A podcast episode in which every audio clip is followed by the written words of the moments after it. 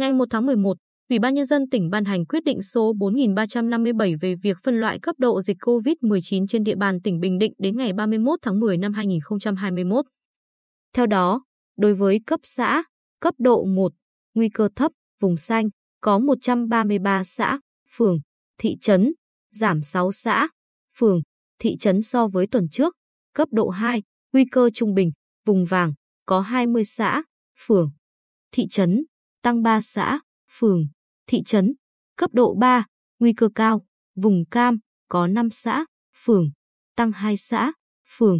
Cấp độ 4, nguy cơ rất cao, vùng đỏ, có 1 xã, xã Phước Thắng, huyện Tuy Phước, tăng 1 xã.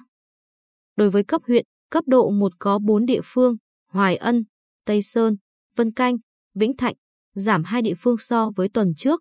Cấp độ 2 có 7 địa phương, Quy Nhơn, An Nhơn, Hoài Nhơn, Tuy Phước, Phù Cát, Phù Mỹ, An Lão, tăng 2 địa phương. Cả tỉnh Bình Định ở cấp độ 2. Việc phân loại cấp độ dịch COVID-19 để áp dụng các biện pháp hành chính thích ứng an toàn, linh hoạt, kiểm soát có hiệu quả dịch COVID-19 trên địa bàn tỉnh.